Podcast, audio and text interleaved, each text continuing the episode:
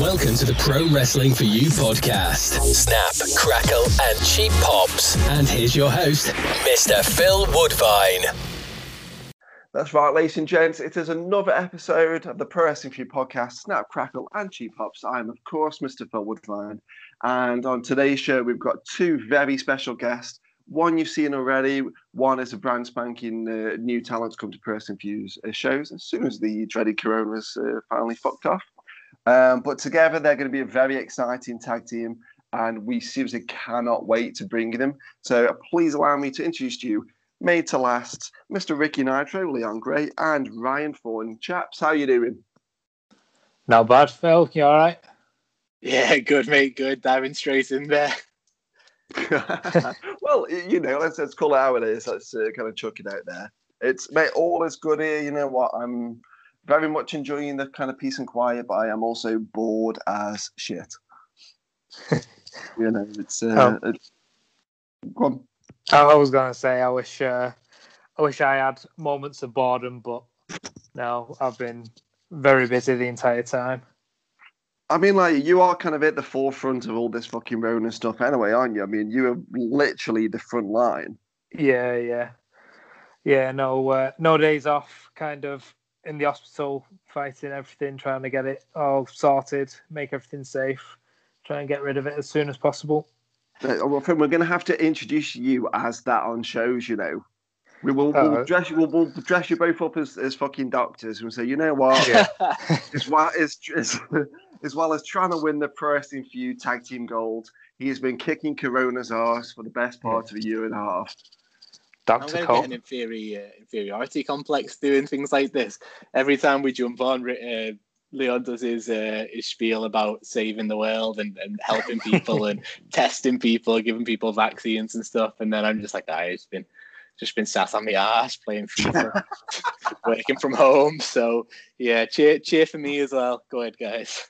Yeah, but no, you're better looking, so yeah. I mean, like, like I'm you, like, you're on about me chucking you both in the deep end early doors. So, like, I wasn't going to you know, say this this early into the podcast now, but we did put both your pictures up on my Facebook early and let people know that we we are having you both on the podcast.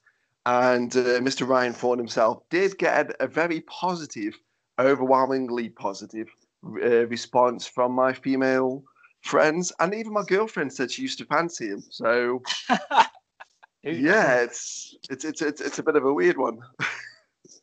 I think that's the reason we're a tag team. To be honest, I think uh, yeah, I think Leon's a, a decent looking lad, and uh, when we when we started going training and started training together, it sort of looked it looked a natural fit. And then I think we, as a team, probably try and play up to it as much as possible. To be honest, just just two smiley, happy guys who uh, who don't look bad in their ring gear. I think that's sort of our gimmick, basically. Uh, much. Just I just mean- go and have fun.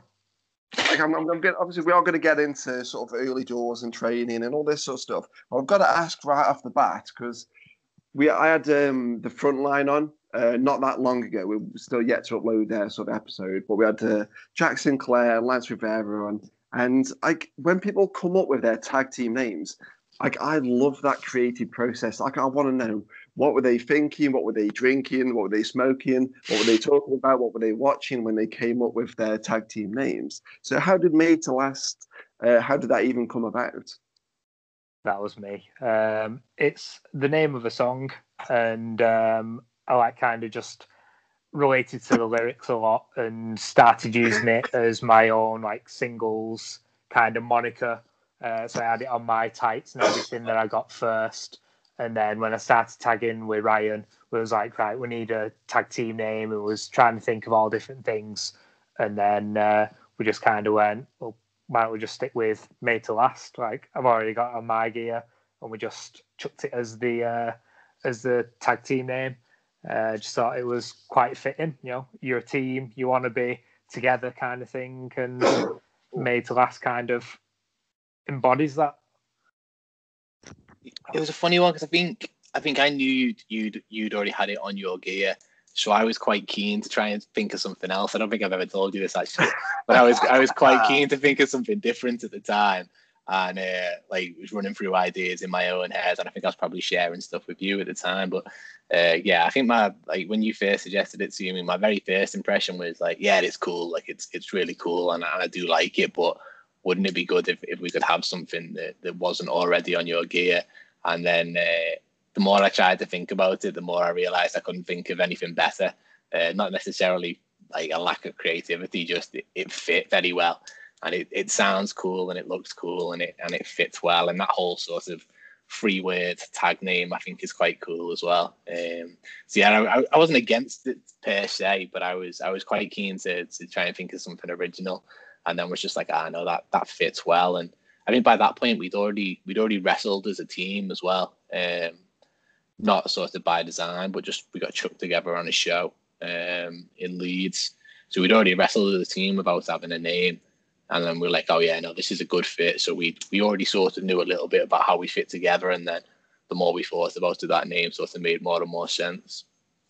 Exactly. The, the three the three uh, word thing as well. It's just great for chanting.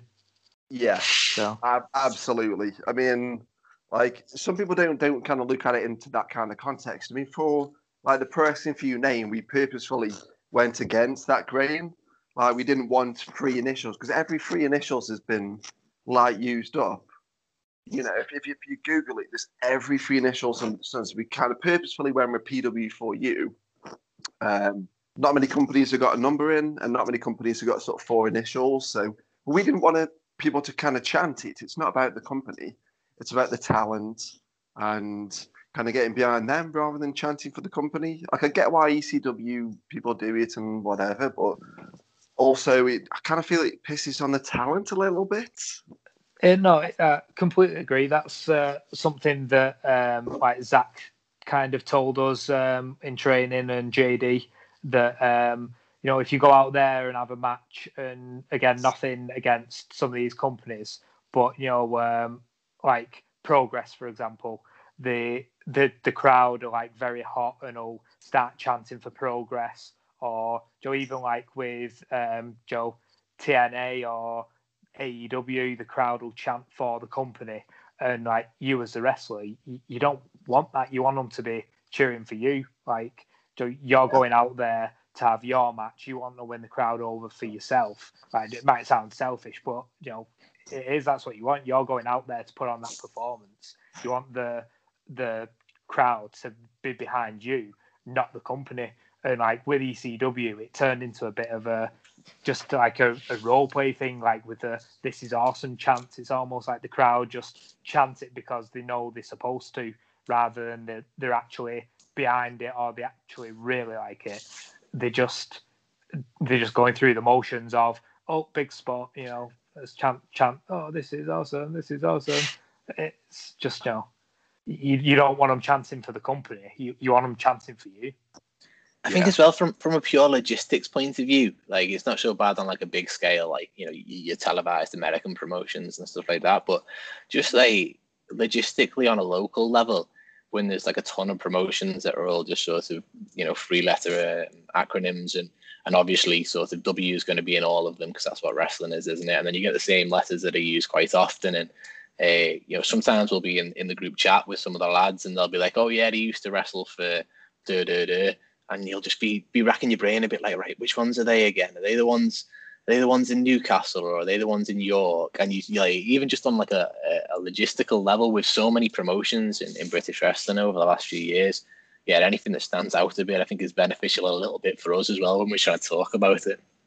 Yeah, I, I mean, absolutely. I mean, obviously, by all means, you know, people getting into the the, the overall product that the companies are putting on. But yeah, it's just how I've, I've always kind of looked at things. I mean, no one ever chanted WCW, no one ever chants WWE or WWF. When you know, they never chant those initials. So why is it only certain companies? It's almost like the crowd have been preconditioned to do it, perhaps. I think it's a, it's a branding thing as well, isn't it? Because I think, you know, obviously, you know, WWE doesn't get chanted, but NXT does. Um, and I think, yeah, I think it's because when people are chanting it, it's because they're they're more attached, they're more sort of entwined with with that brand. It has sort of unique selling points that they identify with. and and thus they they chant it because they feel it. Whereas your your WWE and your WCW are just sort of you know the the big thing that don't necessarily have one distinct personality. But you know, yeah. Leon Leon mentioned sort of TNA and and ECW and, and NXT is another example where those brands or promotions or whatever all, all have their unique selling point lined up in a row. And and if you sort of associate with that style of wrestling or that style of entertainment, I think they they sort of get you to buy in, which I think is one of the one of the things that's going on with the with the sort of AEW fan versus the WWE fan that is so boring on Twitter. It's so tedious on Twitter when you see people, uh, you know, trying to rip the ass out of the other one for no reason at all, really, and, and sort of being dedicated to, to one side when in actual fact it's all just sort of there to be enjoyed. And if you don't like it, don't watch it. Yeah, I mean, like I, I get it. I mean, for them, maybe it's um, it's exciting that kind of like two you there's a for every Coke there's a Pepsi. You know what I mean? There's always like yeah. a, a left and a right, a black and a red. You know, that's kind of how they're looking at it. But it's not a war. The talent aren't going to war. Like everyone's putting on good products. The more products that are on TV, the better the business it, uh, as a whole is in. So I don't get why they're like, it's fucking hate Twitter and I am the best. yeah, um, you'll uh, you'll get buy-in from uh, from Leon on that. He, I know he can't stand Twitter as well yeah, um, I, I hate it.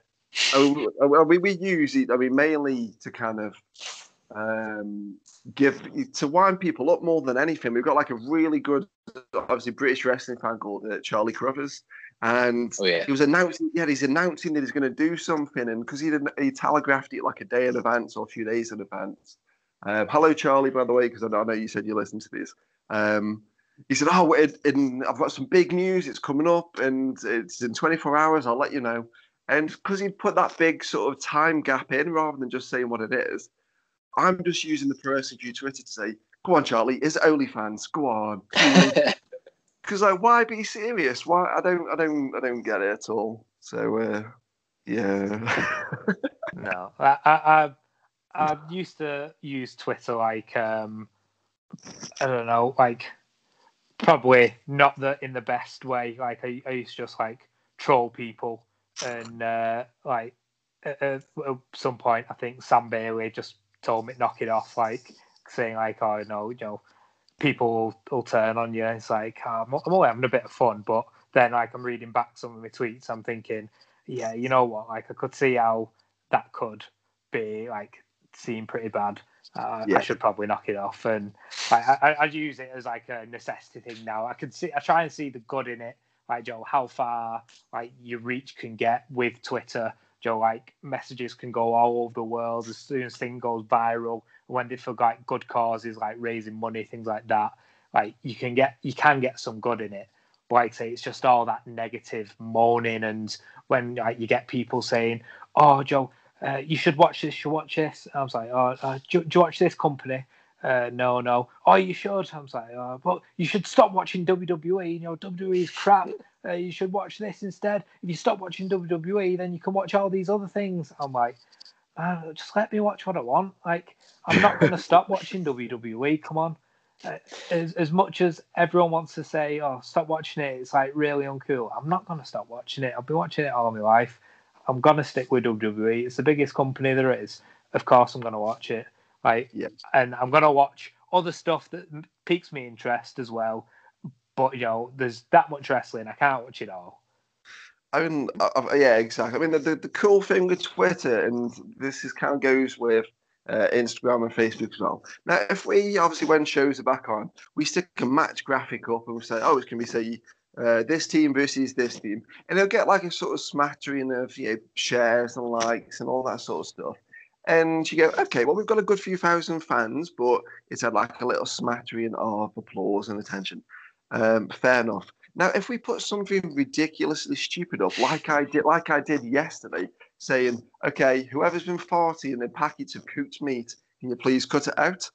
Like, it, it goes nuts like so many people like it and interact with it and thought, why, why are they like interacting with this stupid little comment about people farting and packets of cooked meat rather than what this Twitter's there for? Like it's it's it's a mad world.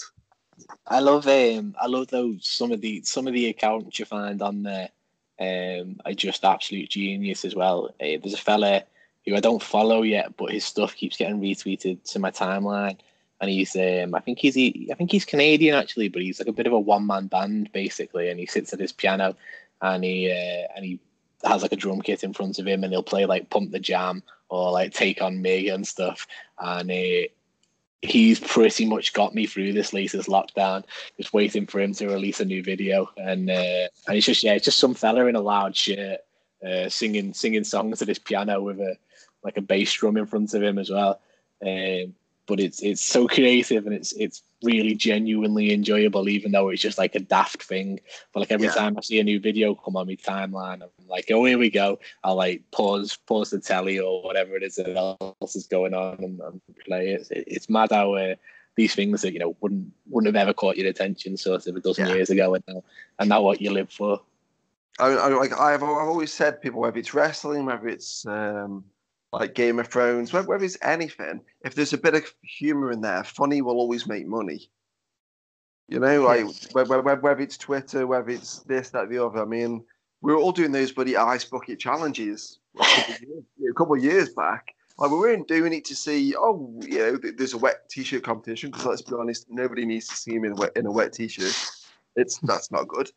We're doing it to see people scream and run off and fall over on the ice and that sort of yeah. We all we all just want to laugh, you know. So if you can make something a bit funny, it's it's always going to get over.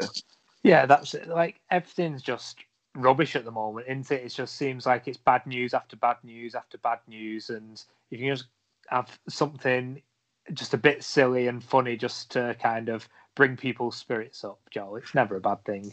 Oh, and I think the, the the sorry the best one from today, the fact that Nia Jax has gotten gotten over for breaking yeah. her uh, bumhole on Monday Night Raw.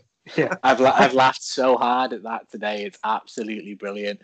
I've uh, I've shared it with people that don't watch wrestling at all. Yeah. I've I've been in literal fits of laughter when she shouts my hole. It's uh, it's genuinely genius, and I love it.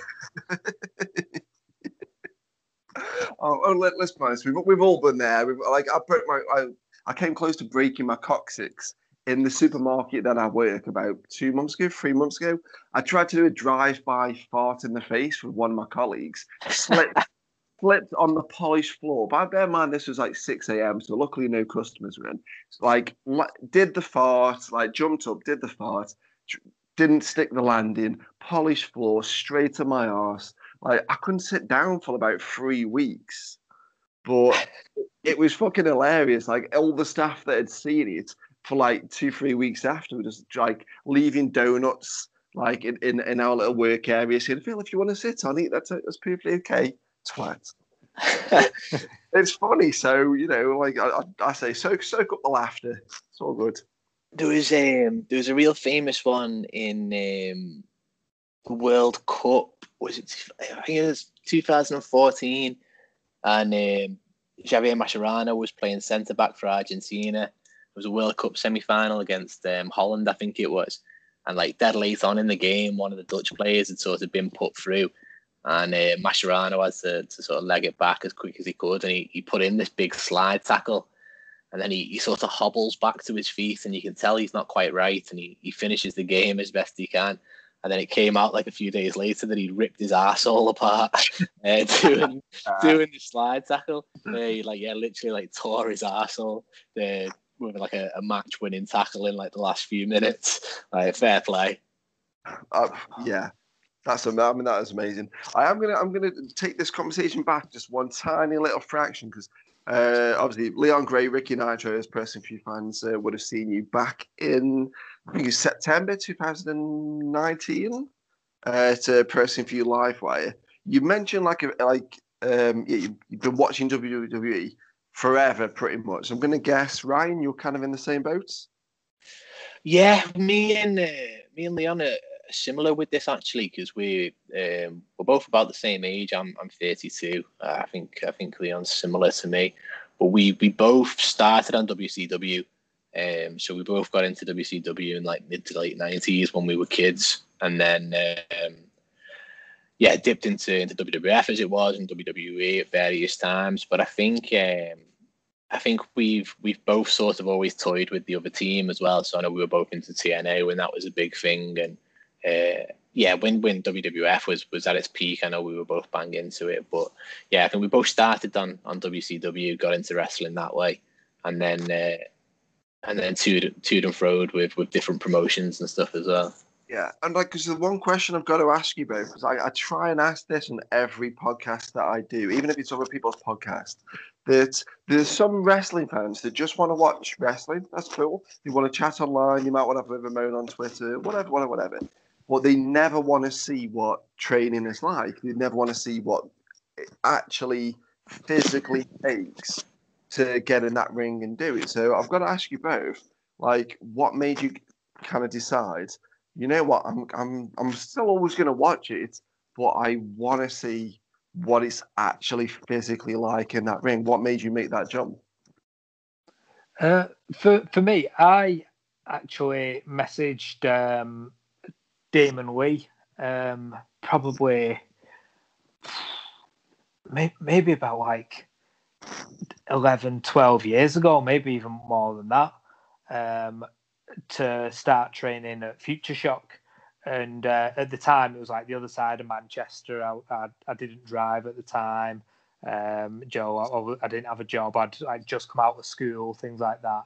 And he, Joe, he gave me all the information on where it is, where to get to, and everything. And just logistically, it was going to be a nightmare. And I, I just never followed it through. And like now, looking back, I wish I'd have Joe just found a way to get there um, and just kind of wrote it off as I'll, I'll, just stick with being a fan. But then I, did other um, sports in the meantime. So I was doing like kickboxing for a while. Um, and then I went into like the amateur Olympic wrestling um, and trained at that for a couple of years. And then um, just everything has been like, again, not trying to ruin things, but I didn't quite like the competition of Joe intentionally hurting someone. So with kickboxing, where Joe, I'm actually going to have to boot someone and potentially hurt them. That's the bit where I was like, I don't actually want to hurt someone. Like uh, wrestling competition, I, I like it where it's competing in the grappling, but then if you're like slamming people around to you know, really try to hurt them to beat them, it, uh, or like you get like dirty tactics where people are like rubbing olive oil in the like skin so that then when they start sweating you can't grab them and stuff or they rub deep deep into the chest and rub that in your eyes.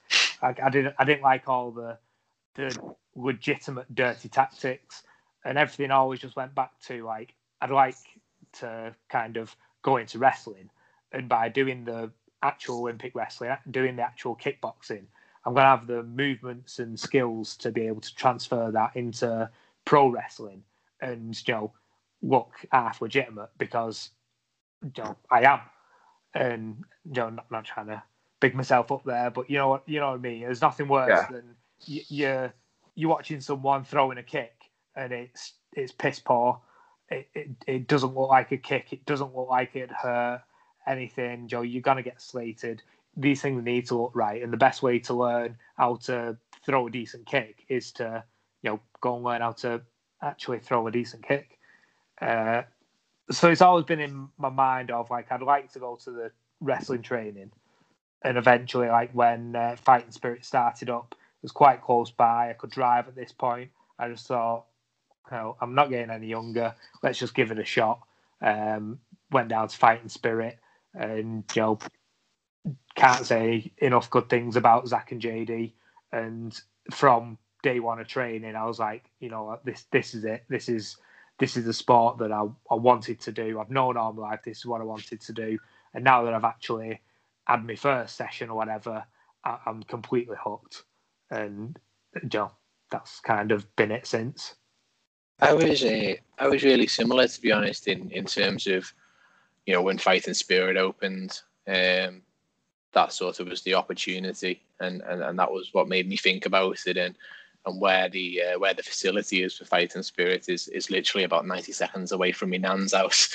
Um, and, and so when it opened, I was sort of like, well, I'll pop round and see me nan and say hello, and then I'll uh, I'll go to I'll go to that training session and see what it's like. And and you know I, have always watched wrestling, always been a fan, and and had a you know had a desire to see sort of how it worked a bit, and and you know what what was involved in in the training and things like that, and and like Leon as well, I'd um, I'd been boxing for a few years, um, so I'd done a I'd got into boxing through like a white collar event, so where you have like eight weeks to train and then you have a match at the end of it, um, and I'd really enjoyed like the learning and the training and and sort of trying to uh, trying to crash course, uh, you know what it is to to sort of be boxing, and I was okay at that, so I kept it up um, afterwards and, and was going to different gyms to train and stuff, and then.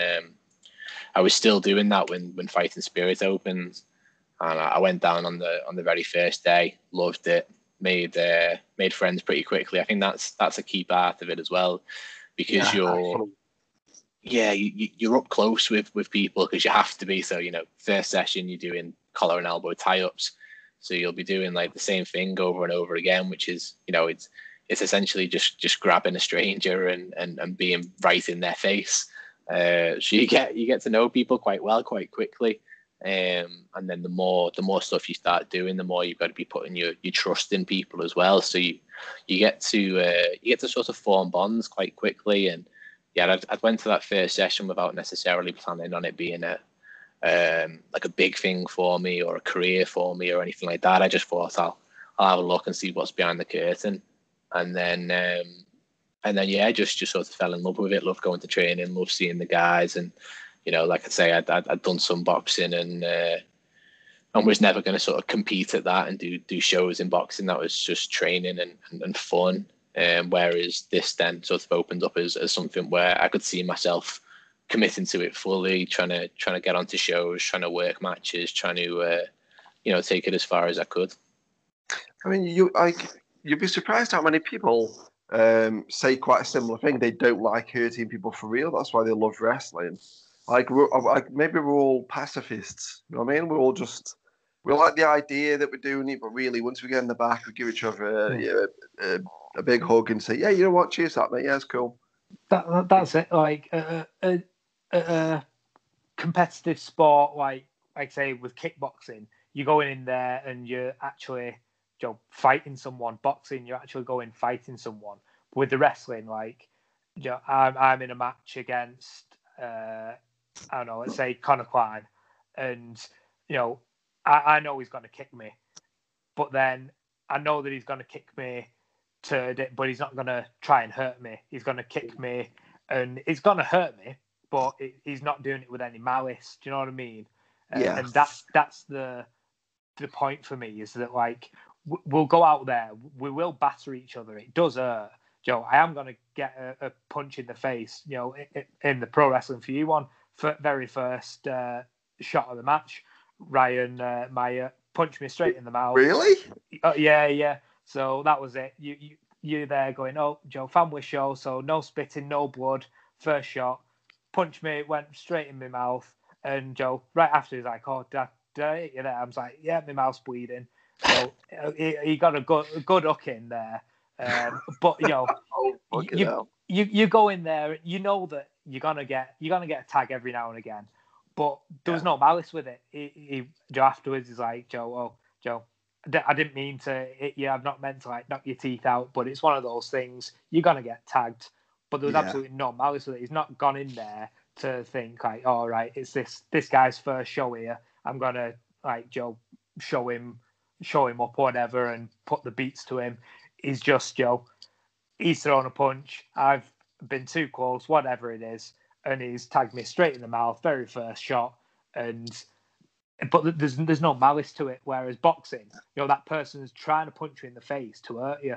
Whereas with wrestling, he's gonna punch me in the face, and you know, if he punches me in the face, it busts my mouth open. It is what it is. It, he's not done it nastily and yeah. I can accept that a lot more. Whereas if someone's punched me in the face to intentionally hurt me, that's a bit where I'm like, I don't like that. I don't like the the aggressiveness of you know being really like nasty about it, like wanting to hurt someone. That's the bit I don't Yeah. like. That's a bit that I don't have that bone in me. I don't want to Joe intentionally hurt someone.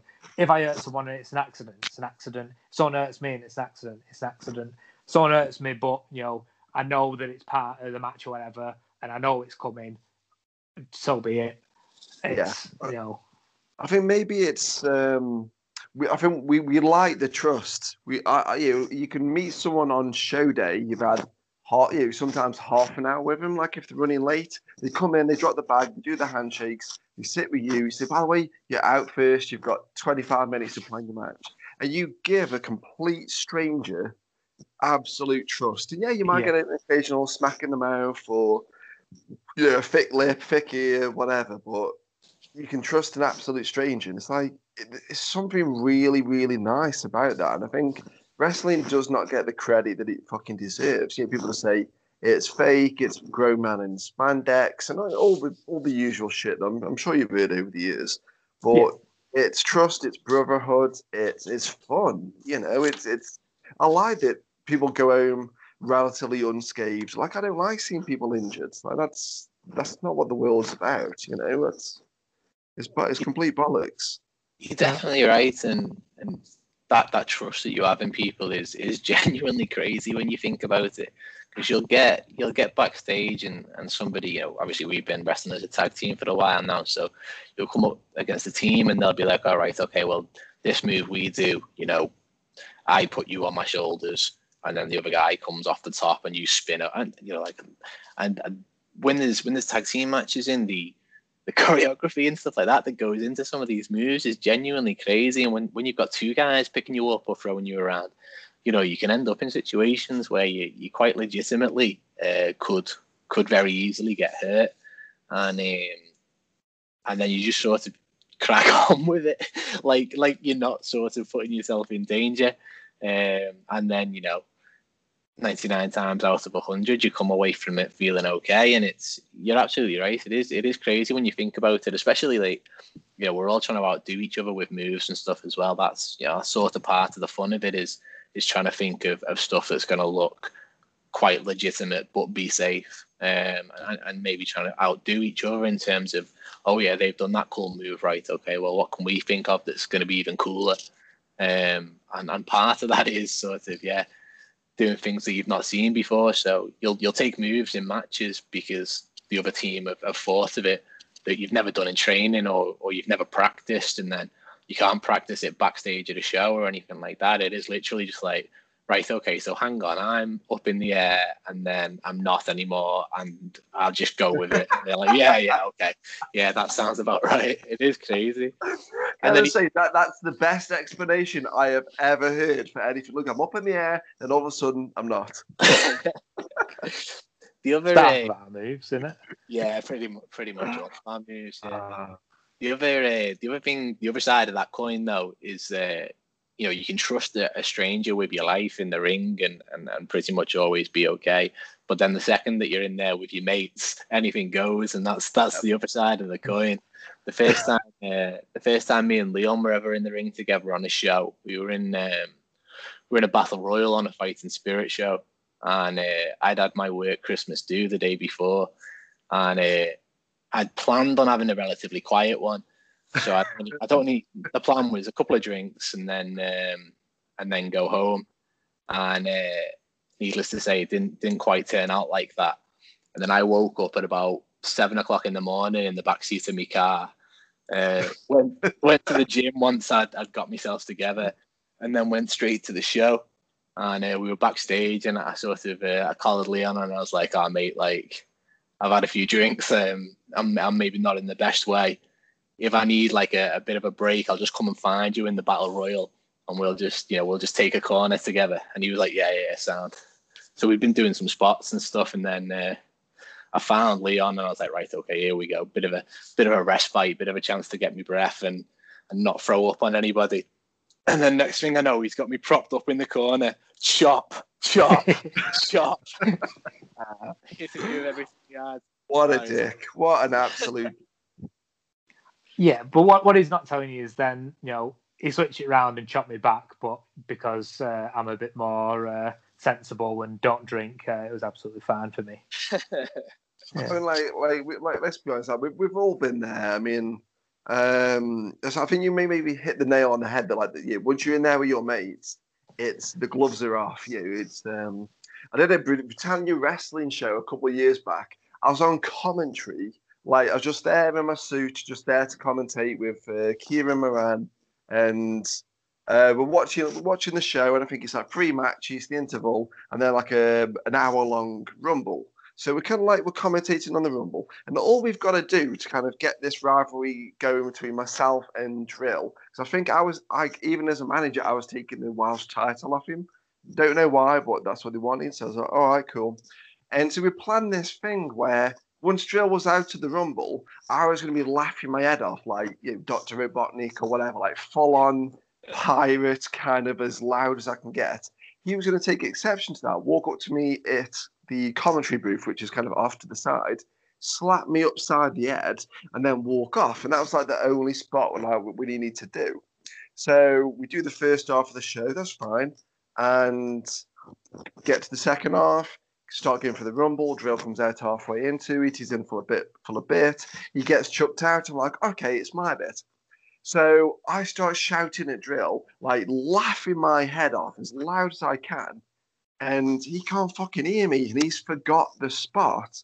Like, oh, for fuck's sake. I had like one spot to remember. And he's, he, so I, I had to like project my voice. I mean, my voice is quite loud anyway. It kind of sounds like a Hoover's been left on next door. So I start shouting. I'm like, ha, ha, ha, ha, like, uh, uh, like some kind of weird pigeon. My dog's just giving me a weird look on the sofa, by the way, while I've just that. um, and you can see on Drill's face, it kicks in. He's like, oh shit, yeah, I didn't, I didn't go hit him. So he comes like walking up to me, and I gave him a little wink to say, okay, it's cool, I'm ready. Give me a little slap. I've not got a headset on or whatever. And he like gave me an open palm slap to the side of my face. I said, mate, that's fine. People are looking. I prefer you to hit me for real and give me like sort of fifty percent power, and I'll sell the rest rather than like a little love tap and whatever. Now he hit me in my ear, and I've got like a, an earring in my left ear, and he kind of hit that, which tore my ear. Oh, ah.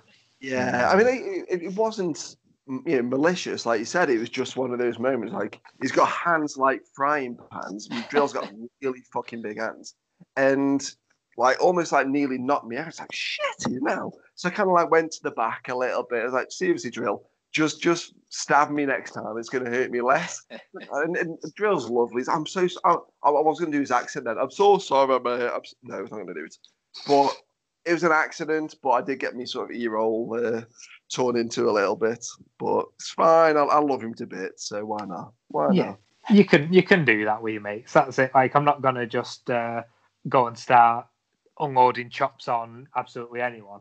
But you know, if if Ryan's gonna come to me before the match and go, oh, I've had a few too many, like Joe, I, I feel a bit rough. Uh, if if I want a bit of an easy one, I'm, I'll just come and find you. You know, there's no way I'm not gonna go. Ah, mate, you know, you shouldn't have told me that. I'm, I'm gonna wind you up with it. It's go, yeah, yeah, come find me. You find me, and then you go, hey! So, uh, I'm down. gonna have to. I'm gonna have to ask. Like this, this happens on more shows than, than than the fans will actually be aware of. Have either of you two either been sick, like on the show, either like under the ring, in the ring, whatever, or been in a match where someone has done that? Not that I'm aware of, no. Yeah, not that I'm aware of. There was, I think somebody had been- sick in the locker room at a show. Yeah, uh, yeah, yeah. Once, but that's that's about as close as we've as we've got to it. I think. We never found out who did that either. Yeah, like like we we went out for our match, had the match, dead good, prob- probably our favourite match uh, that we had uh, up at um, Blank Canvas. We've got back and we're like on a proper high. Like, oh my god, what a great match that was! That was really enjoyable. Crowd were really behind us. Oh mate, that was that was brilliant. And then everyone's like complaining in the dressing room. And we're like, what's going on? What's going on? And just this massive pile of sick. And like, and we're just like, oh, right. And we're like, yeah, but, but did everyone see our match? Like, did you hear that reaction we was getting? And they're like, yeah, someone's been sick here, right in the middle. I'm like, yeah, but about our match, yeah. And and like someone had just chucked up everywhere, and we never did find out who it was, but they kind of uh, ruined it for us. That was it. We was going back hoping to get that uh, that sweet reaction from everyone. Oh, what a great reaction you had! What a what a great match! And everyone's going. Someone's been sick in the dressing room. Ah, oh, all right, then, fair enough. It's like a dirty protest. I mean, yeah, yeah, yeah. I mean, that, that's wrestling for you, though. That is. I mean, you wanted them watching your match, and instead they're staring at some carrot chunks in the middle of the floor. yeah, yeah. I mean, yeah, there's, there's a big uh, sick debate going on backstage. Where we're thinking, oh, I bet people are really watching and like, oh, got any feedback from us? Oh, I missed it. So I was watching this sick. What? Oh, nice one. Yeah, we thought we we thought they were saying our match was sick, and they were saying yeah, yeah actual actual physical chunks like, on the floor. Like, I was waiting for the scouser of the two of you to say that. I thought he's definitely going to say that's proper sick. That is. I, knew, I, I, knew you. I knew you were going to do it. I knew you were going to do it. Um, I'll, like I'll give you two. So to my knowledge, it's happened twice on Pro Wrestling 4U shows. Now, the very first show we ever ever did, we had what is now the NXT UK Women's Champion Kay Lee Ray versus Carmel, and Kay Lee hit the back back of her head on a ring post. I think she got buckle bombed or something, and she had to slide under the ring during the match. Shook her guts up. Like we didn't know this till we were taking the ring down. I was like, "What the fuck have I just stood in?" Yeah, the uh, NXT UK Women's Champion chucking up on Pro Wrestling 4U debut show. Quite chuffed at that one. And the most sort of recent one was we did a Rumble in 2018. Now, Mark Morgan came out as number one and he won it all. Right? It's kind of what we wanted from him. And at some point in the match, he just disappears. Nobody knows when or what, uh, when he went. All of a sudden, he's just gone. Oh, okay. The commentators don't say anything. Dan, the announcer, doesn't say anything. I can't see in any of the footage. I went, where the fuck did he go? And he's missing for a good solid 10, 15 minutes. Um, he, I think he, um, James, oh, what's his funny name? Uh, uh, JJ uh, from Future Shock. JJ Webb. JJ Webb, that's the guy. Yeah, yeah. Uh, he hit him with a cross body. I think Mark just kind of hit his head a little bit on the canvas, knocked him a bit sick, and he just had to kind of roll under the ropes. And he was lying under the ring for like 10, 15 minutes, throwing his guts off. Now, fair play to Mark because he knew he was winning that match, so he had to like get back in for the finish. But yeah, he uh, he looked a bit worse for wear when he got backstage because once he went through that curtain, he went kind of really weak at the knees. He had to run downstairs, out into the changing room, get outside, and sit in the cold for about 10, 15 minutes because he completely knocked himself silly just from a from a crossbody, which is a bit crazy. But yeah, chucking up chunks during the show, mate. It, it's it definitely it definitely happens. I'm sure it'll uh, it'll happen to us at some point. One day. One day, yeah, one day. One day, one day. I mean, just make sure it's under the ring, not in the ring. Because if it's in the ring, that's that's a bit difficult to kind of move on from. We'll just do the uh, beyond the mat Vince McMahon thing. If someone starts being sick, like, he's gonna puke. play, play it off. But, uh, yeah, I mean that's the best attitude to have. Like, if something happens on a show, just fucking go with it. Like the crowd have seen it. It's on video. It's on. Tony Knox has taken pictures of it. Chances are Tony Knox has taken like an up close picture of it. So uh, yeah, just just just go with it. Just go with it. Um, so obviously we are we are going to get into um, the, the, future for Made to Last, but we've got to get to grips with oh, obviously how how I met you both and how it all came together. Now, um, I'm guessing Ryan, did you come down with Leon for that Pro Wrestling 4U live wire show? Yeah, that's right. I was uh, I was in the audience for that one. Because um, I, I, me on show day, I apologize. I have to apologize. There's a million and one things I have to be doing, or at least I feel like I have to be doing. So I don't get a chance to spend time with anyone. You know, it's like five minutes with this person, five minutes that person, and then I'm off. It's gone. So whatever. But um, uh, I'll let Leon uh, tell a shortened down version of how we actually met first and foremost, because I, I, do love this story. Yeah, uh, we kind of met by uh, by force, I guess. Really, uh, we was uh, in Blackpool for the WWE UK tournament, and um, are, you know, both now ex girlfriends at the time, kind of spotted each other, and as as girls do, just cling to each other, going, "Oh, have you got a wrestling hoodie on? Yeah, have you? Oh, blah blah, wrestling, wrestling." And then we was kind of the, uh, I guess the the gooseberries of it. It was just like, eh, "You all right? You all right, mate? Yeah, you all right? Yeah, yeah, not bad." It's like, oh well, they they've started chatting now. You, you know, you watching the wrestling? Yeah, yeah, I guess. And, and it was just a bit of an awkward. Joe, they they've latched onto each other, and we're just kind of sat there trying to drink our coffees, and then um, it was like, oh, well, actually, we are going to the thing, and uh, you mentioned Pro Wrestling 4U, and uh, they had your own company. I was like, oh, nice one. That's that's pretty cool.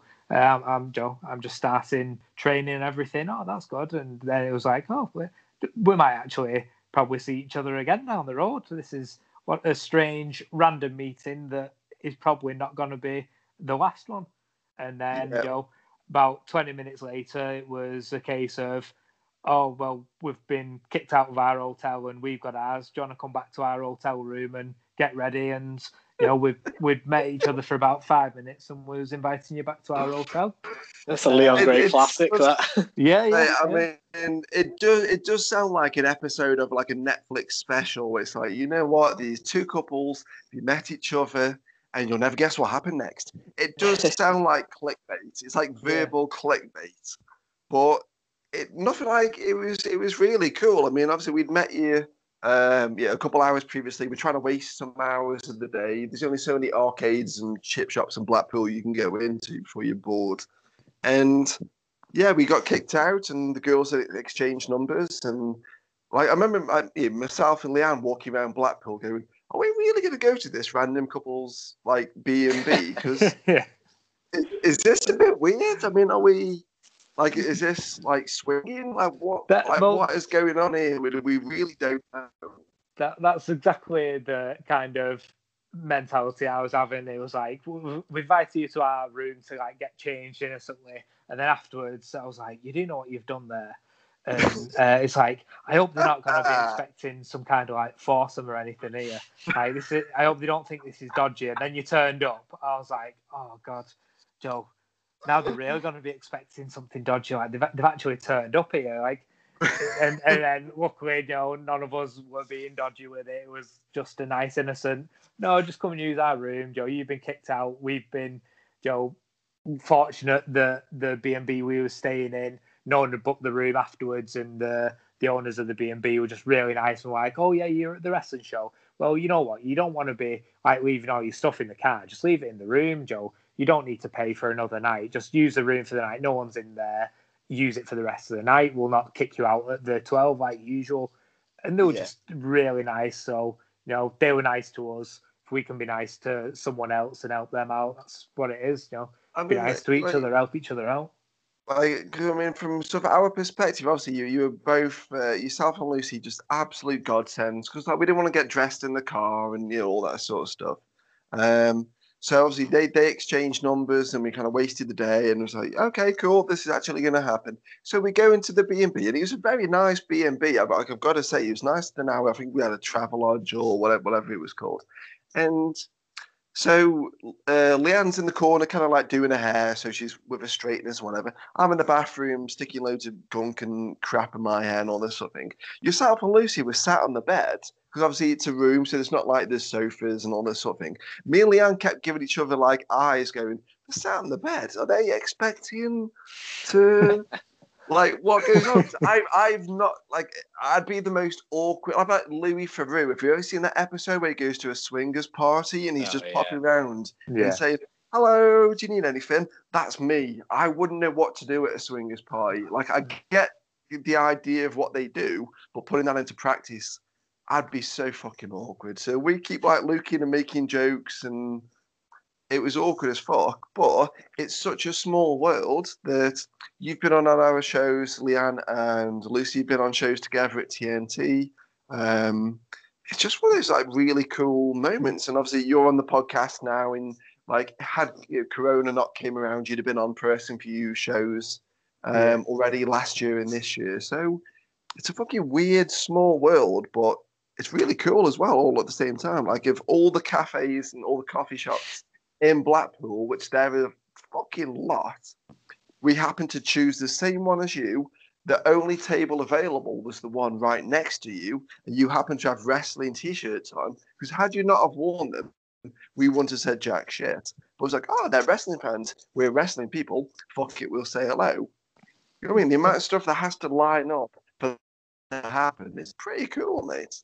It, it is. Uh, I mean, from my memory, it was uh, you that had the straighteners in your hair, not Leanne. But uh, you know, it is what it is. We'll, Okay, we'll, look, we'll have to agree to I'm not- disagree. Yeah, I'm, I'm a natural. It, it takes a lot to get me show ready, so uh, it, might, it might have been me. And I've got like a, a big quiff. That's just putting that out there. Um, so we are gonna we're, gonna have to move on to how you ended up not ended up in Pro Wrestling 4U, but you didn't end up in Pro Wrestling 4U as Leon Grey, which is where you wrestle everywhere else. Like I genuinely can't quite remember how or why I pitched you the uh, Waluigi, Ricky Nitro, Super Mario kind of stuff. I, I have no idea. Uh, I think I remember it. Um, it was, um, I, th- I think originally you was um, thinking of an idea of uh, bringing me and uh, someone else in. I think it might have been Chase Alexander as a tag team, um, and that I think it was around like a, a Halloween show maybe. And I think the idea was, oh, rather than bring you in as yourselves uh, for the first show, uh, have you as like Mario and Luigi. I was like, oh right, okay. And then that transformed into um, like putting me in as singles. And I was like, well, I can, I'll still do like the the Luigi thing, I guess. And I was like, but I prefer purple. How about Waluigi? And then the Waluigi like logo is an upside down L, which looks like an R.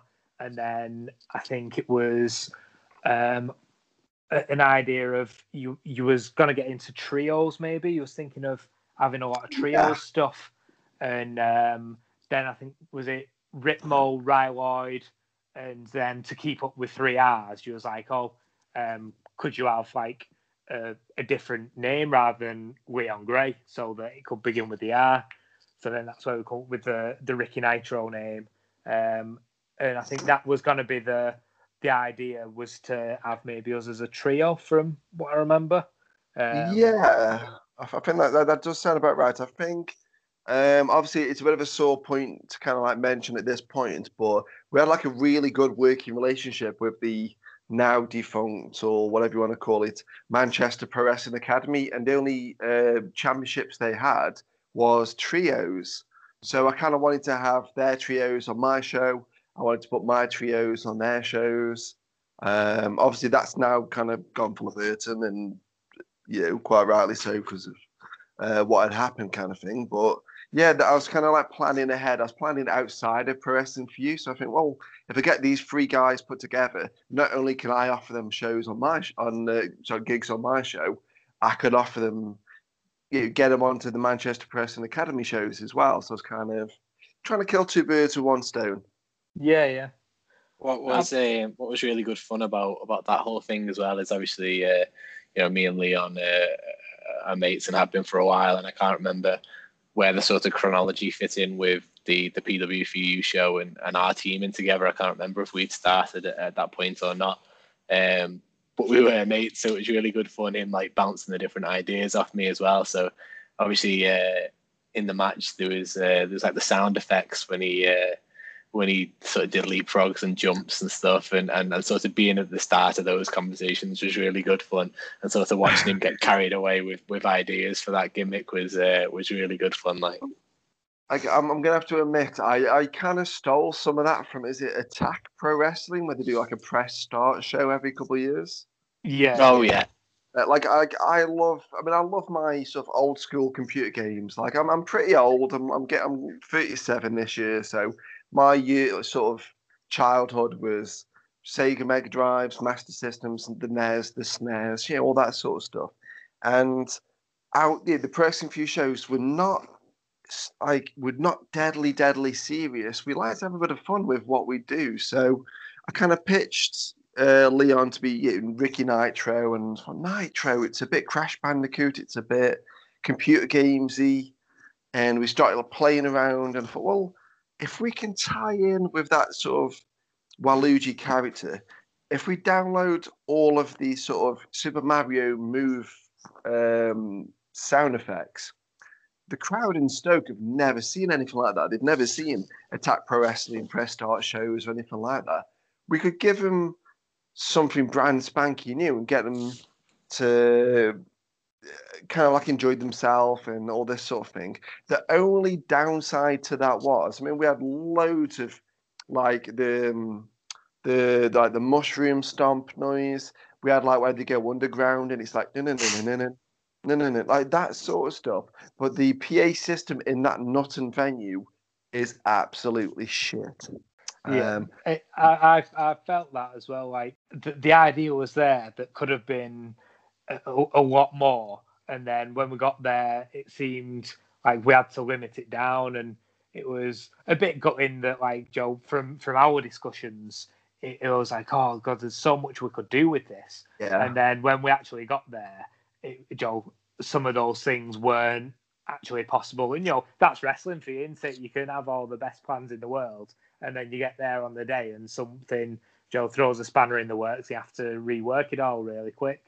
Yeah, um, I mean, um, luckily he didn't play too much into the stories. You know, I mean, he wasn't like you were changing a finish or anything. Yeah. But I think if I remember correctly, we managed to get two of the sounds, like the big mushroom stomp sounds. Yeah. Um, but yeah, the rest doesn't work. We had um, our lovely podcast editor, uh, Chris, our DJ. He was kind of like looking at me saying, "It's not fucking working, mate. It's not fucking working." Like we're having like laptop issues. The one of the speakers had blown. I mean, the speakers are really bad in that venue. So he was just saying, "Look, I can get entrance musics. That's about it in terms of like pressing one or two seconds of uh, sound effects, like in quick succession." it's not going to have it. We need different venue. Our, regular Silverdale venue would work fine with, but we need a like a launch pad almost, one of those little like what people have for podcasts where they can just press a button and it'll play that noise. But we managed to get two noises out of it, so I'm taking that as a total win. Yeah, and and again, just as things line up, there was a kid in the crowd who had a Luigi on, and uh, you know throw in this Waluigi kind of based character, and what are the chances that there'd be a kid in there that's that's wearing a Luigi hat? That definitely isn't a setup, by the way. Like I didn't. I mean, we, we don't we don't do that. We don't you know give some stuff out at the start and anything yeah. like that. That's a nice sort of turn of uh, turn of luck, really. Yeah, that, that was it. It was uh, I think at the the halftime like photos thing, and this little kid's just there with a Luigi hat. I'm just looking, thinking, no way. Like, uh, uh, what are the chances that we would chuck in a, a kind of Waluigi character as uh, I don't know, just mostly just us having a bit of fun and a laugh. And there's a kid there who's obviously into Mario and, and absolutely loved it. I was like, God, that is either you really know in your audience or Joe, great luck. Yeah, maybe, you know maybe a bit of both. Yeah, I'm, I'm definitely. I'm going to say the former, um, just to kind of big myself up a little bit. Yeah, I'll, I'll take that one. I'll take that one. Yeah. Um, obviously, it's. I don't don't know if we'd have necessarily done more of that down the line or that sort of thing. Whether it's kind of like a one and done, I don't know. But uh, it, it was good fun, even though we only had like sort of two, kind of like noises of it and all that sort of thing. Oh yeah, it was definitely um, fun match. But like I mean, we've said we've said it. We said in this sort of podcast, like you two guys, you, you get on really well. You do look quite similar. I mean, you're, just, you're both handsome, smiley, happy guys. There's no two ways about it. Now, I want to play a little game with you both. You may have seen Mr. and Mrs. on the t- on on the TV. oh yeah. yeah. We're gonna play a round of Mr. and Mister.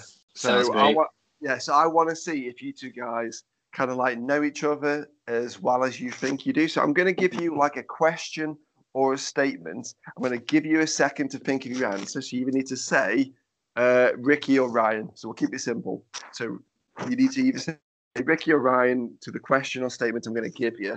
Well, like give it give it a second. Just give it a little thought. So we've got like five of these to run through. So first one, both of you to go for a meal. it comes to 50 quid total, like bang on 50 quid. Um, are you likely to split it so that it's 25 quid each? Or is one of you more likely to say, you know what, I didn't have a starter, you did have a starter, I'm paying a bit less? Give it, give it a little think, give it a little think. What do you reckon? Are you going to split it evenly, or are you going to give the name of the person that wants to be a bit of a cheapskate? I reckon we're splitting it. You Split know, it. Yeah. Split it. Oh, you you bastards! I want to chuck you both under the bus a little bit then. Nah. The closest we've got to an equivalent is when we buy gear. Uh, so the past couple of times we bought matching gear, Rick, uh, Ricky gets tights, and I get shorts. I get um, like bikers, and we don't split that. To be fair, he pays uh, he pays like twenty quid more than me. So maybe yeah, maybe if either of us are the tight ass, it's me. no, that, that that's just uh, you know uh, we we put the order in together, but my stuff is more so I'm going to pay for my stuff, you pay for your stuff. I wouldn't expect you to be paying for my gear, but then everything else we're seeing pretty Joe down down the middle. Joe merch stuff it's Joe 50-50. If I go and buy some jackets or whatever, I'm like, oh look at this, I've bought I've bought some t-shirts, I've made them into like made to last t-shirts, Joe, and I do that, then Joe, next thing you'll be buying, oh, well, I've bought these shorts. Look at these made to last shorts. And we, we just seem to both be very, very even. We split everything. Oh, We're fair. This is this is way too nice. I need I need to work my magic on this one. But see, but seeing as you did mention gear, my next question is about gear. Which of the two of you is most likely to forget to wash his gear? I reckon that's me on on experience. I reckon that's probably me. Uh, We've all been I- in, in, in, in like a locker room at some point where someone's got kind of stinky gear a little bit. well, I think this is where um, it, it's kind of a, a bad question because I don't have a sense of smell. So even uh, if uh, Ryan did like forget to wash his gear, I'm not gonna know anyway. Uh, you know, so if someone's got stinky gear, you, if you if you wrestle me, you're you're all right. I'm not gonna be able to tell. I uh, I was working off. Um, we did a show. Uh, we were in a rumble at a show in Manchester um, a few years ago now, and uh, I was living in, in the city centre at the time, still am. And uh, turned up to the show, started getting ready, um, reached into into my bag, realised I'd forgot my boots. Uh, just completely left my boots at home, and I had to get. Uh, it was Deck, I think, gave me a lift back to my flat so I could pick my boots up about twenty minutes before uh, before the show started. So in, in terms of forgetting things to do with gear, I think I'm the only one with any any past uh, past experience of it out of the Yeah. two of us. Yeah, we'll we'll, we'll go with Ryan then. Yeah, we'll go right. Um, so out of the two of you, like I mean, pretty much every every uh, car full of wrestlers, we've got a tradition. By the time you finish the show and you start driving home, it's 10, 11, maybe even midnight. There's very few places open for food, so we kind of like all go to the same places. Which of the two of you is most likely to, to suggest swinging into McDonald's drive-through on the way home? Both. both, both. It, it's ve- very equal. It's always the same thing, and uh, you know, you know, we're both thinking it. So, Joe, just first one to say it. You know, it's always going to be a yeah. Go on then. You just, you just like look at each other and say, "Nuggets, nuggets." Pretty, pretty much. I think one show we didn't even ask. We just went straight to the drive-through, and ju- it was just an assumed thing of we're going, Yeah. we're going to drive-through on the way home, aren't we? Yeah, And just I mean, just headed there without even asking each other. It's when you start ordering for each other without even having a discussion. That's when you know you spend a bit too much uh, time together. We've Yeah, got yeah. a we've got a nice pre pre match ritual going on as well, which is uh, Leon keeps keeps buying me energy drinks before shows. I'll get to a show and he'll uh, he'll turn up with like a, a mango monster or something like that in his bag for me. So that's a nice little uh, unspoken ritual that we've got going on. Do do yourself that favour though? Never look at the sugar content on that mango monster. Just never look. I never will. Okay, so last I, I did have two more questions, but one of them was going to be who's most likely to forget their boots on show day. But you've, we've kind of answered that one. so I'm going to jump to the final question before we move on. Um, so obviously you did did both mention being you know, WCW fans growing up, and for me, the sort of quintessential WCW tag team, I could have gone with Harlem Heat. I could have gone with the Road Warriors. I'm gonna say it's the Steiners because I've been watching so much WCW Steiners for me. They weren't quite made out what they were in WWE, but WCW the Steiners are fucking brilliant. So, say pressing for you 2021, we managed to boot the Steiner brothers. We get them both on a show, and we say, you know what, we're going to put Made to Last against the Steiners. And the Steiners say to you guys that we're going over, it's a bit of a squash. One of you needs to take our finish. Now you know their finish. It looks it looks a bit rough. They can, they can, yeah. Fuck it, I, didn't, I, didn't, even need to, I didn't even need to finish my question. So you're going to take that, and you're you're all good with that one. It it's it's always yeah. me, yeah. Any big dangerous uh, spots that is going to result in potential injury, that's me. So it's, it's, we're looking at each other and like, yeah, it's one thing.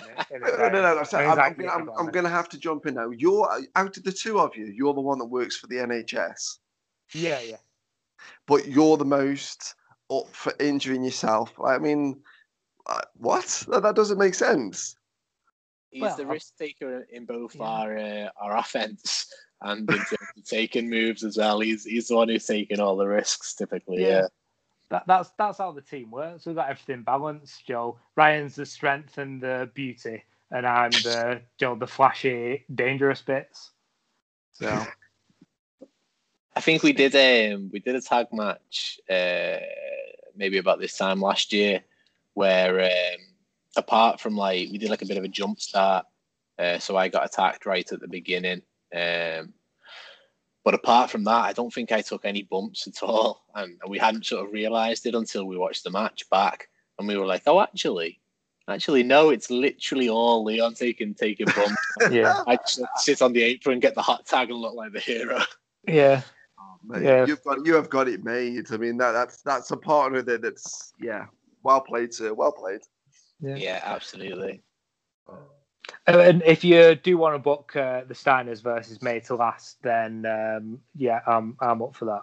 Steiners, Steiners right up. I mean, would you would you prefer the Steiners or would you prefer? Obviously, I know both Road Warriors uh, are sadly passed on, but say all three tag teams in their prime: Road Warriors, Steiners, Harlem Heat. Who are you picking to go against? Steiners for me. Me personally, I'd, I'd go Harlem Heat. I think um, I think their storylines in WCW was when was when I started really really falling in love with wrestling. So like when they had the the fallout as well, and they had the match to see who could carry the gimmick forward and stuff like that. I was I was banging to all of that. I loved all of that. So I'd I'd probably go Harlem Heat. At the time, I would have said Road Warriors when, when I was younger, but then kind of nowadays, I'm more Steiner Brothers. Yeah. I mean, like for me, like I mean, I, I kind of grew up really poor, so I couldn't get WCW. I had like two WWF videos from 1994, and I had to just keep watching them both because I was too poor to get anything else, which, which is that that's fucking tragic. But now that I can go back and watch loads of WCW, it's fucking brilliant because it's old school, but it's brand new to me. So nice.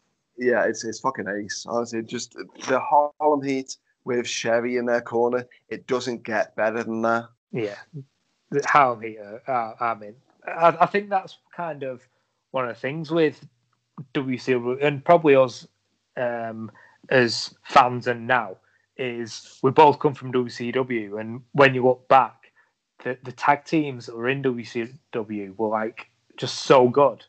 And uh, you know, the, in my mind, that's probably what set that seed of why kind of I like tag team wrestling so much. And like now being a wrestler, I want to do tag team stuff.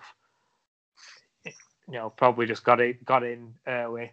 You know, if uh, Ryan's been watching the same stuff as me before we even knew each other, um, I'm sure that's probably played uh, a bit into it himself, but yeah, definitely. So, so this really just kind of, um, kind of like really smoothly kind of gets me into like my next set of questions for you both because we want to talk about the, the, the future of Made to Last, and you've kind of hit the nail on the head, and you're doing all my transitions for me. This is fucking easy. Um, so I mean, if um, like I'm, I'm trying to think of a really good way to phrase this if you only ever were booked as a tag team from now through to the end of the end of days till you both you know uh, washed up or broken down or didn't want to do it or whatever whatever whatever would either of you have any regrets about not pursuing singles I'll jump in, um, and, and, I know the answer to this personally is is a, a big fat no. I, I, definitely wouldn't wouldn't have any regrets, and that's not to sort of, you know, kiss his ass or anything like that. It's uh, it's nothing to do with that. I just, you know, I'm. I, I got into I got into wrestling when I or started training, started wrestling when I was 28, uh, which pretty much I think in in my head took away uh, any chance that I was going to make like a, a, real career out of it. You know, I, I, have a decent job outside of wrestling, um, so you know, re- wrestling was never going to be was never going to be a career for me. You know, I'm not I'm not necessarily chasing like a, a WWE goal like a lot of the younger lads that we train with are. Um, I'm, I'm very much in it to, to have as much fun as I possibly can, and uh, and in that regard, I don't think there's you know, I don't think there's there's a way of, of doing wrestling that would be more fun for me than uh, than knocking around with with a really good mate and uh, and somebody I'm on the same page with. I think if I was if I was chasing a singles career or trying to do something, you know, on, on the single side, and I was getting a car full of people I didn't know that well to shows, um, and then traveling back, and yeah, I probably wouldn't wouldn't persist with it the same way that I do now, which is, you know, I get I get to chat to my best mate all the time and, and, and meet up with him to drive to shows and, and enjoy enjoy every second of it as opposed to um, as opposed to sort of if I was doing it on my own, and I'd, I'd have probably, you know, lost interest. If not by now, certainly, uh, you know, not far off. Same answer for me. You know, like why do it on my own when you can do it with your mate and share the the experience with someone who you you you have the same views as you say have the same goals as. Um, you know, when, when we started training, we had the idea of being the tag team kind of very early doors before either of us had any kind of uh, any place of even having a match. You know, was that green that was nowhere near ready for a match, but we'd toy around with the idea of we'd, we'd like to be a tag team just because we got on so well as mates. And, you know, trying to think of things myself and going, oh, that's all right, is is all right. But when you can bounce these ideas off your mate, and Joe, I can be sat there at home, and Joe Ryan will just send me a message going, oh mate, I've just thought of a new tag move, I've thought of this, and it just like amps you both up. It's it's just so much better. Yeah. So no, I, I'm I'm I'm happy tag teaming. I mean, let's put like it's such a lovely answer. So very uh, diplomatically put by both of you. And of course, I knew Ryan. I knew Ryan was going to say he wants to stay in the tag team because he hasn't got a bump. So yeah, yeah, exactly. he, yeah. He, he, can he can stay nice and fresh, and I get battered. The way we uh, the way we plan like our, our moves and stuff as well isn't dissimilar to that really. Pretty much all of our moves start with uh, with a conversation where it's like, right, okay, Leon, I'll I'll pick him up and then you dive off something or springboard or climb the top rope. Like even our own moves are very much planned like that, where I'm minimal risk. I just got to pick somebody over my head and then uh, and then let him do the crazy part as well. Fucking hell! I mean, yeah, you you have got it made, but uh, like I'm gonna have to ask because obviously I know um, you know, Leon, you're used to doing your crazy, crazy stuff. You're gonna have to like share with us what's this thing by you or do you only just had your ankle fixed?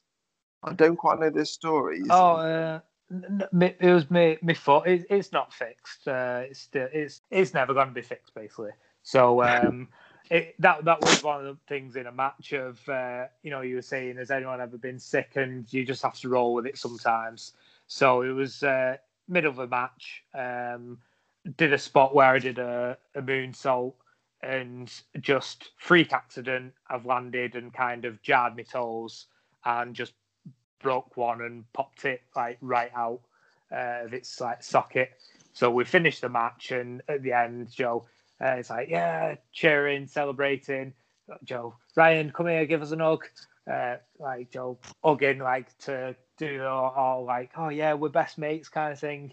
And as soon as getting the hug, it's still whispering in his ear, Ryan, my foot's broken. And he's like, what? I was like, yeah, it's, it's mushing my boot. I can feel it. Oh Uh, my and, god! uh, and uh, and then just like looking at his face where he's just panic struck, like, oh no, like we've got another match to do, like, after this. uh, and we've got a match tomorrow as well. Like, what's going on? So it's like just style it out. So I'm like trying to like hobble uh, out to so that the crowd can't see that I've hurt my foot because I'm going to come back out again later. As soon as I get to the back, I was like, oh my god, my, my foot is broken. Uh, and I'm taking my boot off, and the promoter's coming over, going, "Oh no, don't take your gear off! Don't take your gear off! You're going back out." I was like, "I've got to take my boot off to see what state my foot's in," and uh, yeah, like I basically just got load of wrist tape, taped it all up um, as tight as I could, um, put my boot back on, went out, did the second match, um, and then Joe drove home. It's like, oh, I think uh, I think you best drive, Ryan. Uh, he, he drove home. I think I can't even remember. And then um, yeah, went went to A and E the next morning, and it was like, oh well, um, it, it's I, I can't see any breaks. I'm like, okay. So they're going, but it definitely doesn't look right. I'm like, yeah, yeah, that's kind of what I'm saying. I can't put any weight on it. It's swollen like mad, you know. Um, and she said, but like the X-ray looks fine, uh, but like looking at your foot, it doesn't. So I was like, okay, and she's like, just uh, just see how it is. Just you know, don't put any weight on it. Just just rest it. See how it goes. I was like, yep, okay, I'll I'll do that. I'll rest it. Uh, and then Joe straight in the car, got me uh, my clean gear, and uh, straight on to the next show and wrestled with uh, a dodgy foot. Went straight out. I was like, ah, it's feeling good. I've taped it up, taped it up strong. I can manage with this. And in the entrance, uh, I've, I've watched it back and you see it.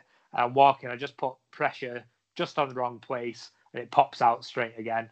And uh, I just had to do the, the rumble with again my, my toe dangling off. Um, it was frustrating that one as well because we'd um, the the moonsault spot that did it. It was like an assisted moonsault, so I I sort of gave gave him a boost and, and he went over and and I think his um, yeah his, his toes went into the mat as opposed to sort of landing landing it clean. Um, but that was like an improvised spot that we we thought of like on the spot because uh, we'd had a we'd had a bit of a nightmare in the match where the ceiling in the venue was really low, and uh, I've taken a, a double suplex, and as they've lifted me over, my feet have gone through the ceiling. Um, so we had uh, we had like um, a, a tile from the ceiling hanging above the ring for most of the match. And we tried to sort of work it into it a bit and uh, and make it a bit a bit funny and stuff like that. Um, but we had to sort of then improvise a lot of the match, uh, not least because we couldn't do any of the moves we planned because the ceiling was too low, and then because there was a, a ceiling tile hanging in the ring as well. And uh, yeah, one of the things we sort of thought up on the spot was this assisted moonsault, and that's that's what did his uh, that's what did his foot in, which we we never we never sort of intended to do, which is quite frustrating. You know, like I, I love this mental image that Leon's there, his foot's hanging off, and by the way, I've got mush in my boot. Is a fucking that's a, that's, a, that, that, that's a, that's almost like Woody from Toy Story. You know what I mean? yeah, yeah. Um, Yeah. like, I, I love that you're there, your foot's hanging off, and Ryan runs up to you. You better not have broken it. You're my meal ticket and bump machine. Don't make me, don't make me have to take a goddamn bump. Amazing. I mean, like, like credit where credit's due. I mean, some people might hear that and think, okay, that's fucking stupid. You could do it like everlasting damage. But also on the same token, but you need a lot of credit for carrying on with that.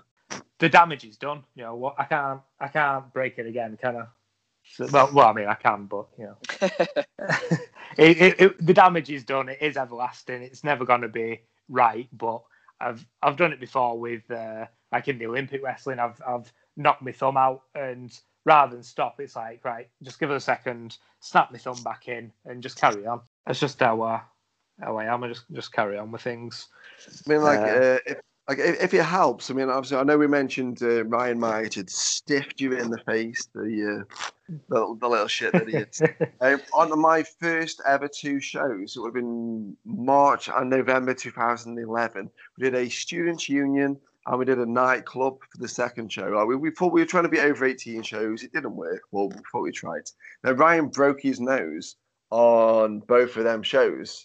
He's got like he's, he's like Mr. Potato Head. Ryan is. He's kind of like bits, kind of like come off him, and he just kind of glues them back on. So we are, I'm, I'm going to kind of like push us because we're kind of like getting towards like an, like an hour and a half ish. I want to kind of push you into the final stages of this podcast. Now, I've started doing this with absolutely everyone. It's a bit office managerial, but I think we get some really good answers with it. So I'm gonna I'm gonna sort of carry on with it. I'm gonna say to both of you about this wrestling business. It's called Stop, Start, Continue. So I need you both to think of one real one example of one thing that as a business we need to stop doing. One thing we need as a business to start doing, and one thing as a business we need to continue doing. So something that you think either we do really good, you something we're really proud of as a business, as a people. Um, one for each one. So stop, start, and continue. That is a question. What uh, for, continue for me, like um, I would just say for for people to continue doing what they can to to improve the business. Like at the moment, you are seeing a lot of people on social media like vying for this change in BritWres, and I think the necessary changes that need to happen. So I, I would like for people to continue sticking to the guns of uh, working for those changes. Um, you know, not just saying that they're going to change because it was popular a couple of months ago and then now that we're a couple of months down the line, they're going to change their mind and go back to their old old ways. For me, it's continuing to support people, to be respectful, and to try and improve things. Joe, backstage, in the ring, everything just needs to continue with that same energy that we've we have had lately. And I know, again, I've said I hate Twitter, and I do hate Twitter, but it does have its good points, and I think um, a lot of recent things are gonna make the business a lot better. So I guess is that change or continue though? I guess that's change, really, isn't it? Well, yeah. So, so, so um, stop, stop, start, continue. So start, continue. I think that's it. I think if you're gonna, if, I think if we were both to, to be having a very very serious conversation and and touching on on the most important subject, all all three of those things, stop, start, and continue, would probably um, relate to to speaking out, which which I know um, we were all we were all moved by at the time, and and, and, and still hold it in, in very high regard. I think yeah, if you if you take the the question very much at face value and answer it seriously, uh, you'd you'd look at, at things to do with with the wrestling business that, that's led to to everything that we heard about in the summer, and and, and it would be them. It would it would be yeah all, all that sort of stuff. Yeah. Like it, it makes the world a difference. We do it at most press and few shows. Occasionally we, we do kind of slip up and we kind of forget it. But I'd wish more promotions would do that. That that would be my sort of start if there's gonna be one. Have you have you two got like a bit of a light-hearted one? Oh, I'm gonna I'm gonna sound like a, an ass, but uh, I'd say aiming it to other wrestlers and stuff, Joe start helping out. Joe, start promoting the shows you're on. Joe, if if if you've got a company who is booking you for a show and uh, Joe is paying you to go and do a match, it's not hard to just promote that show to share their posts on social medias and stuff. And I see so many people who are getting bookings after bookings and then they don't do anything kind of as a thank you or just that respect to the company for booking them and paying them and it, it, that that grinds my gears a little bit. I think someone is booking me on a show. I'm going to promote that show. I'm going to share their posts. I'm going to try and get people to go to that show, not just because I'm on it, but you know, yeah, because I'm on it. They're they're wanting to book me. Show them a bit of respect back. So I'd say start sharing companies' pages and and things like that. I think that's a good one. That's a really good one, and, and maybe just taking that further and, and piggybacking that.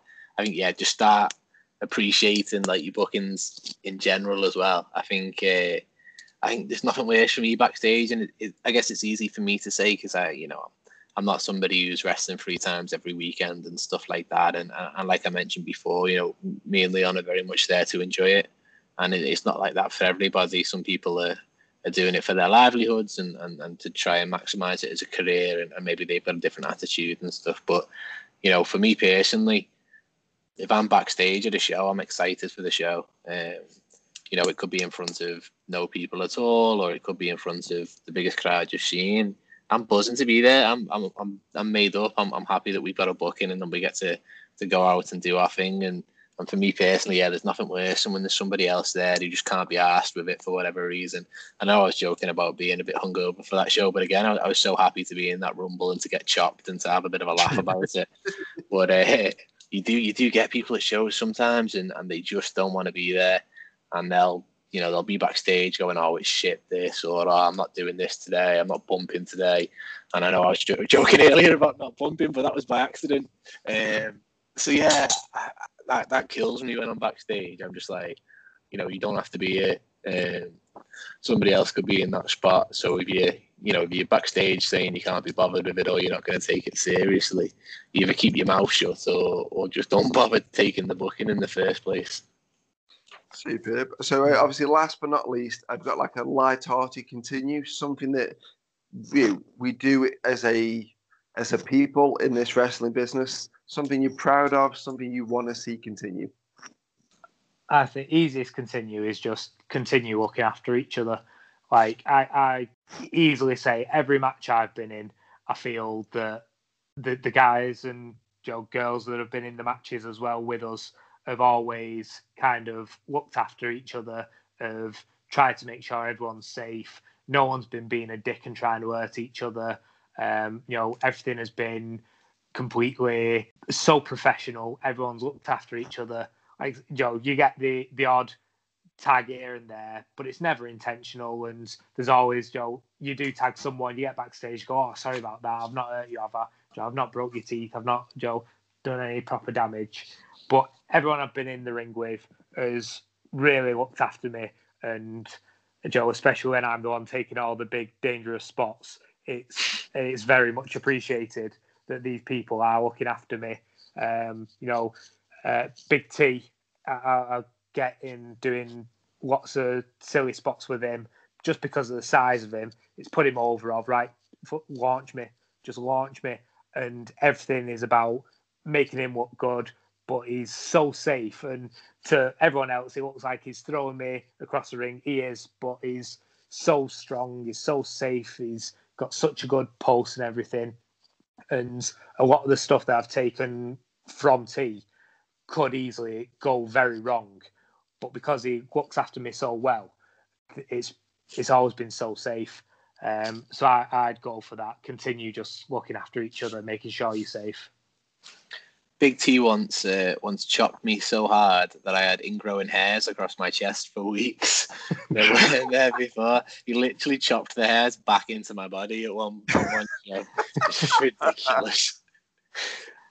yeah, I guess uh, wow. my, my continue is going to go the other way though. I'm I'm going to say continue thinking of cool new shit because I think that's that's still the best thing about wrestling, and I think that's still you know what what gets us as, as fans who sort of watched it for years, you know, whether it's uh, sort of character driven things and, you know, creating new characters that are, that are cool or, or whether it's actually in the ring and, and coming up with new moves or, or new transitions and things like that.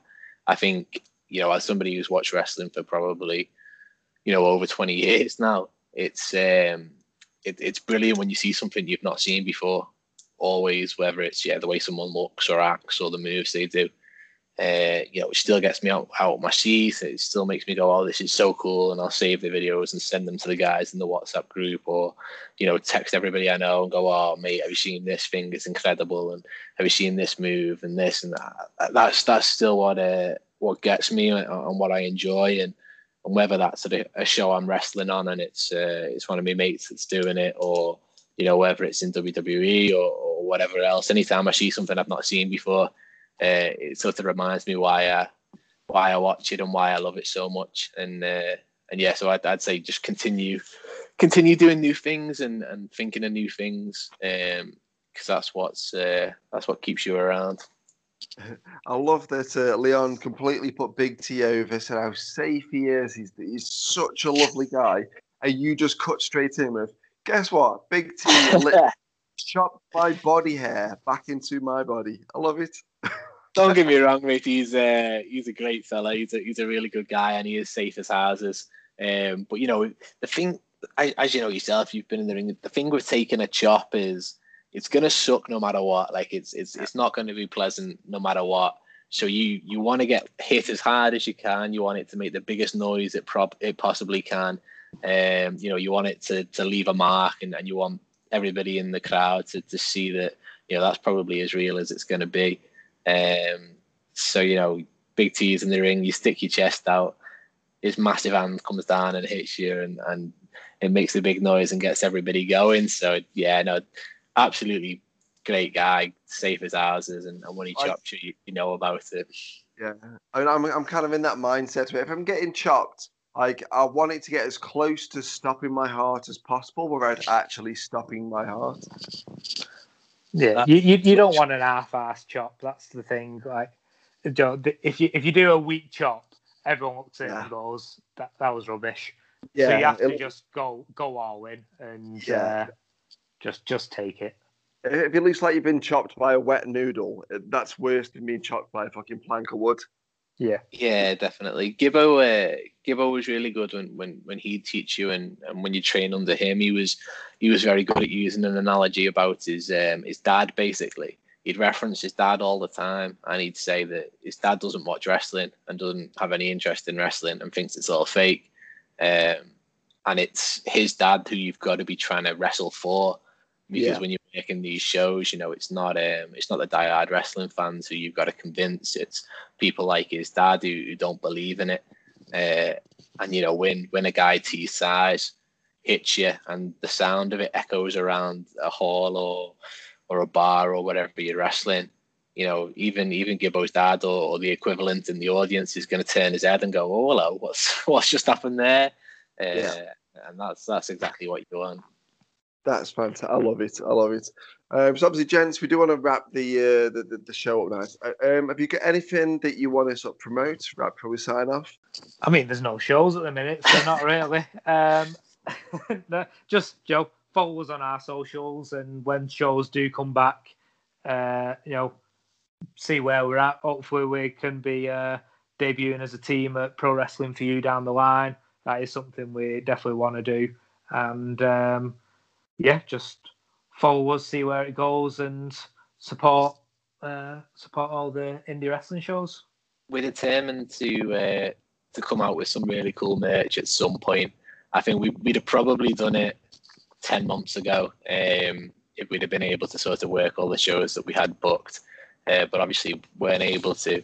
Um, but we're, we're determined to, to release some really cool stuff. So at some point we might have merch to push, but at the moment uh, no, just just keep us company on social on the, the lonely days and nights of lockdown. yeah.